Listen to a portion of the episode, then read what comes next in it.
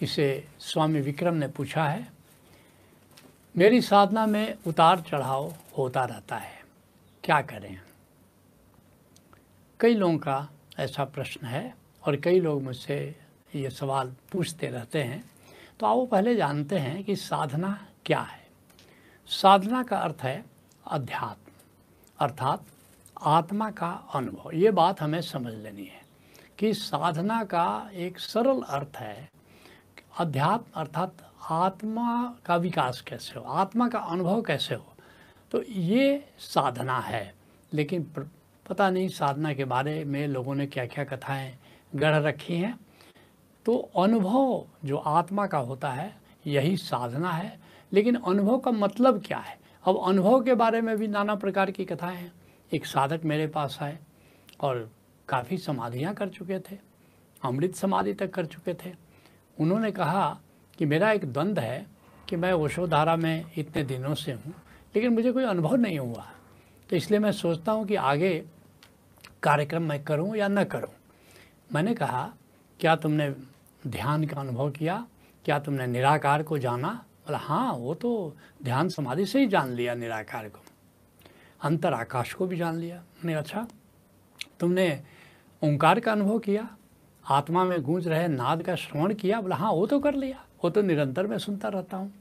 बोला अच्छा तुमने आत्मा के प्रकाश का अनुभव किया? उनका हाँ वो तो जब भी आँखें बंद करता हूँ, मैं देखता हूँ उसमें कोई दिक्कत नहीं है। मैंने कहा, क्या तुमने समाधि का अनुभव किया? बोले कि हाँ वो तो समाधि में मैं जाता हूँ और बिल्कुल समाधि लगती है। हमने कहा कि, क्या तुमने अमृत तत्व का अनुभव किया, जो शाश्वत अंतर आकाश है? क्या उसका तुमने अनुभव किया? उनका हाँ वो तो किया। हमने कहा, फिर तुम कहते हो तुमने तो कोई अनुभव नहीं किया। बोला कि, नहीं, जब आपकी जीवनी पढ़ता हूँ, संतों की जीवनी पढ़ता हूँ तो नाना प्रकार के चमत्कार की चर्चा है वहाँ तो मेरे जीवन में कोई चमत्कार नहीं घटता।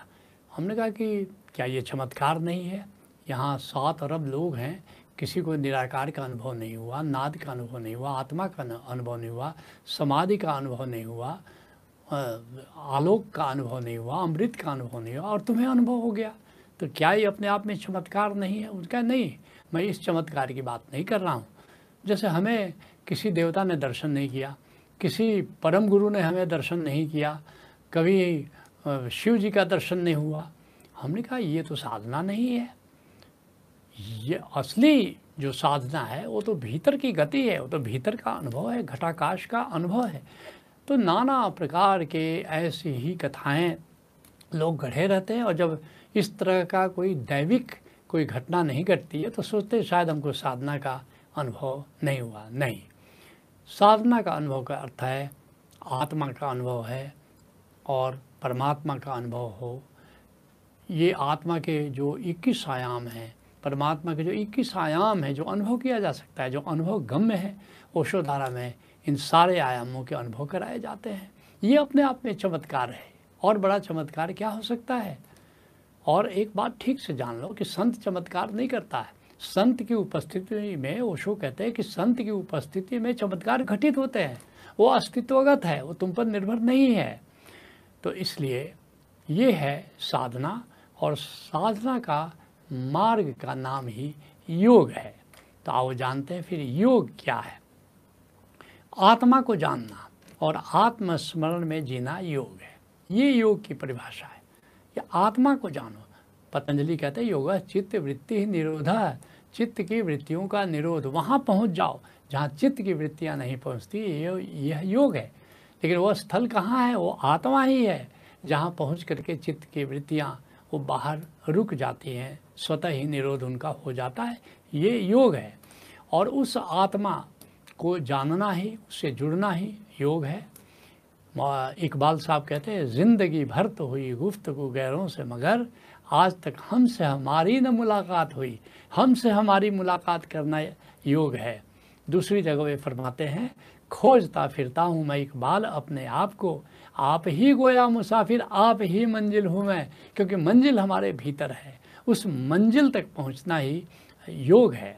इसलिए योग के प्रकार को जानो, ताकि साधना में रत रहो या रत हो जाओ, साधना की ओर कदम बढ़ाओ तो मूलतः योग सात प्रकार के हैं, क्योंकि हमारी चेतना में सात चक्र हैं हमारे भीतर, और हर एक चक्र से जुड़ा एक योग है। क्या है? जैसे कर्म योग है, हमारे मूलाधार चक्र से जुड़ा है, तंत्र योग है, हमारे स्वाधिष्ठान चक्र से जुड़ा है, हठ योग है, हमारे मणिपुर चक्र से जुड़ा है, भक्ति योग है हमारे अनाहत चक्र से जुड़ा है, ज्ञान योग है जो हमारे विशुद्ध चक्र से जुड़ा है, ध्यान योग है जो हमारी आज्ञा चक्र से जुड़ा है, और सांख्य योग है जो हमारे सहस्रार चक्र से जुड़ा है। इस तरह सात योग हैं। लेकिन अब कुछ सिंथेटिक मार्ग सिनर्जिक मार्ग हैं कुछ। जैसे कोई अष्टांग योग है, पतंजलि ने बनाया है, कुछ को जोड़ करके अष्टांग योग की रचना हुई है। उसी तरह से संतों ने कहा है, लेकिन राजमार्ग क्या है? बाकी सारे योग पगडंडियाँ हैं। कर्म योग हो तंत्र योग हो हठ योग हो, ये तो पट, ये तो पगडंडियों की बात है। राजमार्ग है, नेशनल हाईवे, जिसको तुम कह सकते हो, जिससे 99 परसेंट लोग बुद्धत्व को उपलब्ध हुए हैं, वह वह क्या है? वह है सहज योग। और सहज योग को विभिन्न नामों से पुकारा गया है। उसी को संत मत कहते हैं, उसी को गुरमत कहते हैं, उसी को गीता मत कहते हैं, क्योंकि गीता में भी भगवान कृष्ण ने सहज योग का ही प्रतिपादित किया है। तो सहज योग क्या है? तीन योगों का संगम है। ज्ञान योग, भक्ति योग और कर्म योग। जब तीनों का संगम हो जाता है तो उसको सहज योग कहते हैं या संत मत कहते हैं या गुरुमत कहते हैं। तो ज्ञान योग क्या है? पहले इसको समझ लो। स्वयं को आत्मा जानना और साक्षी होकर के जीना ज्ञान योग है। इसलिए पहले ज्ञान योग बेसिक है। पहले ज्ञान योग, तभी जा कर के सहज योग यात्रा में तुम आगे बढ़ सकते हो।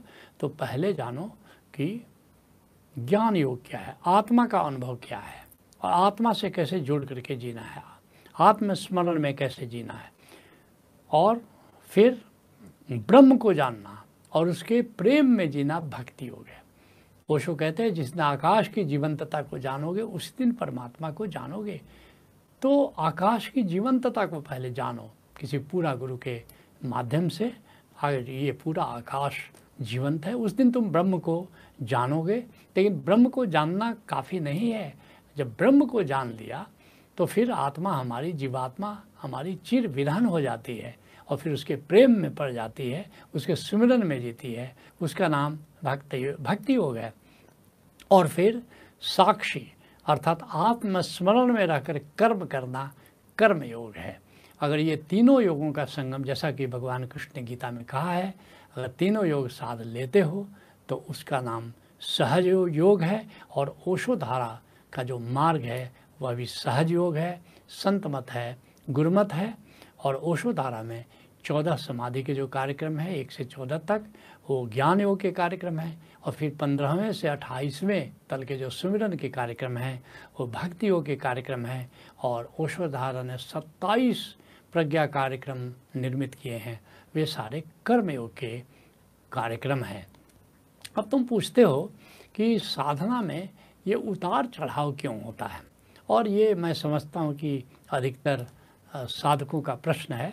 तो एक बात समझो, एक चीनी कहावत है सौ चलते हैं तो कोई एक पहुँचता है। ओशो ने इस कहावत में थोड़ा परिवर्तन किया है। वो कहते हैं कि एक हज़ार चलते हैं तो कोई एक पहुँचता है। मैं बड़ा चौंका कि ये ये, परिवर्तन करने की ज़रूरत क्या है? ओशो ने कहा कि परिवर्तन करने की ज़रूरत है। क्यों? क्योंकि ऐसा नहीं कि रास्ता कठिन है। ऐसा इसलिए है कि एक हज़ार में से एक ही चलना जारी रखता है। और बाकी कहीं ना कहीं रास्ते में रुक जाते हैं।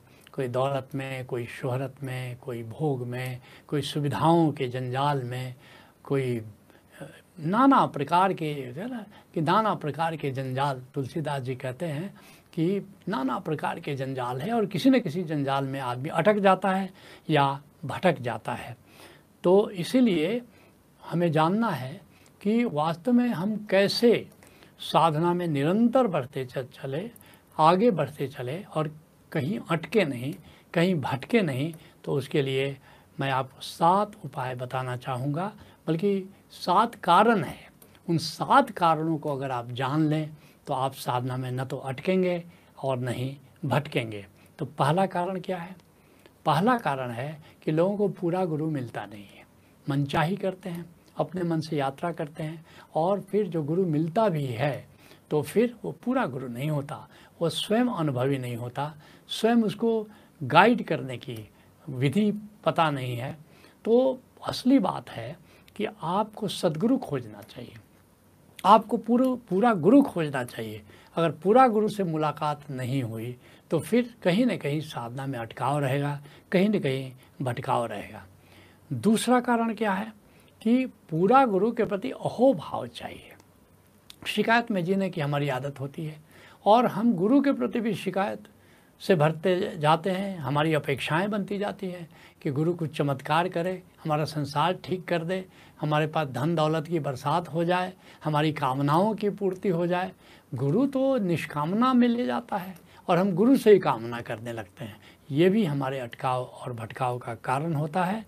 और फिर तीसरा क्या है कि सभी कहते हैं कि श्रवण करो। जैसे निर्वाण उपनिषद, केवल उपनिषद, श्रवण, मनन, निधिध्यासन, इसमें जीना है अगर हम चाहते हैं कि साधना में अटकाव और भटकाव ना हो तो तीसरा जो कारण है हमारे भटकने का कि हम श्रवण नहीं करते। श्रवण का क्या अर्थ है? गुरु जो कह रहा है, उसको ध्यान से सुनो। बार बार गुरु नानक देव जी कहते हैं, सुनिए जब जी में सुनिए सुनिए सुनिए। क्या भरे लोगों से बात करते, कर रहे हैं? नहीं। वो कह रहे हैं कि तुम सुनते नहीं हो जो गुरु क्या कहता है। तुम तुम श्रवण नहीं करते। सुनते तो हो, लेकिन श्रवण नहीं करते हो। तुम विचार के साथ जब सुनते हो तो केवल सुनना मात्र हो जाता है।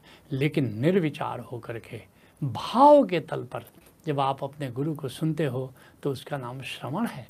जैसे सीप है। स्वाति की बूंद गिरती है, उस सीप को तो उसको ग्रहण कर लेता है और मोती बन जाता है। ऐसे गुरु का एक एक वचन निर्विचार होकर के, भाव के तल पर जा के उसको सुनो। फिर चौथा कारण क्या है? हम मनन नहीं करते।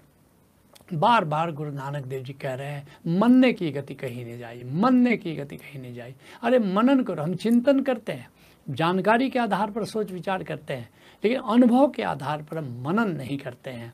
और अगर मनन नहीं करोगे तो निश्चित रूप से साधना में उतार चढ़ाव होता रहेगा। और फिर छठा उपाय क्या है? पांचवा उपाय क्या है? पांचवा कारण क्या है? कि हम निधिध्यासन नहीं करते। निधिध्यासन का क्या मतलब हुआ? निर्माण उपनिषद का ऋषि केवल उपनिषद का ऋषि विवेक चूड़ामणि में शंकराचार्य बार बार कहते निधिध्यासन करो। अभ्यास करो। जो गुरु ने कहा, उसको तुमने सुना, उसको तुमने समझा। अब उसका अभ्यास करो, गुरु कथा सुमिरन करो तो करो, समाधि करो तो करो, ध्यान करो तो करो। लेकिन हम आलस में रहते हैं और हम अभ्यास नहीं करते, उसको साधते नहीं हैं। और छठा कारण क्या है? जिससे हम अटकाव भटकाव में चले जाते हैं। छठा कारण है कि हमेशा निरंतरता चाहिए। साधना में निरंतरता चाहिए। हम क्या करते हैं? एक दिन मूड आ जाता है तो हम समाधि कर लेते हैं सुमिरन कर लेते हैं, फिर छोड़ देते हैं। ऐसा नहीं। चाहे थोड़ा समय करो। लेकिन साधना में निरंतरता होनी चाहिए। अगर साधना में ये निरंतरता नहीं रही तो निश्चित रूप से तुम्हारे जीवन अटकाव और भटकाव का शिकार हो जाएगा। और फिर क्या करना है? सातवां कारण क्या है? कि हम विकास की ओर गतिशील नहीं होते। बस एक ही चीज़ बार बार करते हैं। हमने देखा है बहुत सारे लोग सक्रिय ध्यान कर रहे हैं तो 16 साल सक्रिय ध्यान कर रहे हैं, कुंडली ध्यान कर रहे हैं वही वही ध्यान किए चले जा रहे हैं। नहीं, ये जो रिपीटिशन है ये विकास की ओर नहीं ले जाएगी। इसलिए ओशो धारा का में हम हमेशा कहते रहते हैं, आगे के कार्यक्रम करते जाओ, रुको नहीं कहीं, क्योंकि थोड़ी देर रुक जाने से दूर हो जाती है मंजिल, सिर्फ़ हम ही नहीं चलते, रास्ते भी चलते हैं। ये जीवन का नियम है। जो न करेगा सीना आगे, पीठ उसे खींचेगी पीछे। जो ऊपर को चढ़ न सकेगा, उसको जाना होगा नीचे। अगर तुम विकसित नहीं हुए अगर तुम ऊपर की ओर गतिमान नहीं हुए तो फिर नीचे की ओर जाना तुम्हारी नियति है। इसलिए नानक देव जी कहते हैं, नानक भक्ता, सदा विकास। भक्त को सदा विकसित होना चाहिए। अगर विकसित नहीं होगे, आगे नहीं कदम बढ़ाओगे तो पीछे तुम्हें घसीट लिया जाएगा। इसलिए हमेशा हमको आगे बढ़ना है और जहाँ तक घाटी और शिखर की बात है, ये तमाम बातें करने के बाद भी जीवन में कभी घाटी आती है तो उसका स्वागत करो। उसमें बुरा क्या है? क्योंकि हर घाटी एक नए शिखर का इशारा करती है, हर घाटी पैगाम देती है कि एक नया शिखर आने वाला है, इसलिए रुको नहीं, निराश नहीं हो। और नीरज ने बहुत सुंदर बात कही है, घर पा गया तुम्हारा, मैं घर बदल बदल कर, मैं चढ़ गया हिमालय गिर गिर संभल संभल कर। जीवन ऐसा ही है, घाटी भी आती है, शिखर भी आते हैं लेकिन अस्तित्व से सहायता मिलती है। अगर तुम निरंतर कदम आगे बढ़ाते चले जाते हो तो चर्चा को यहीं विराम देते हैं। हरिओम, तत्सत। नॉलेज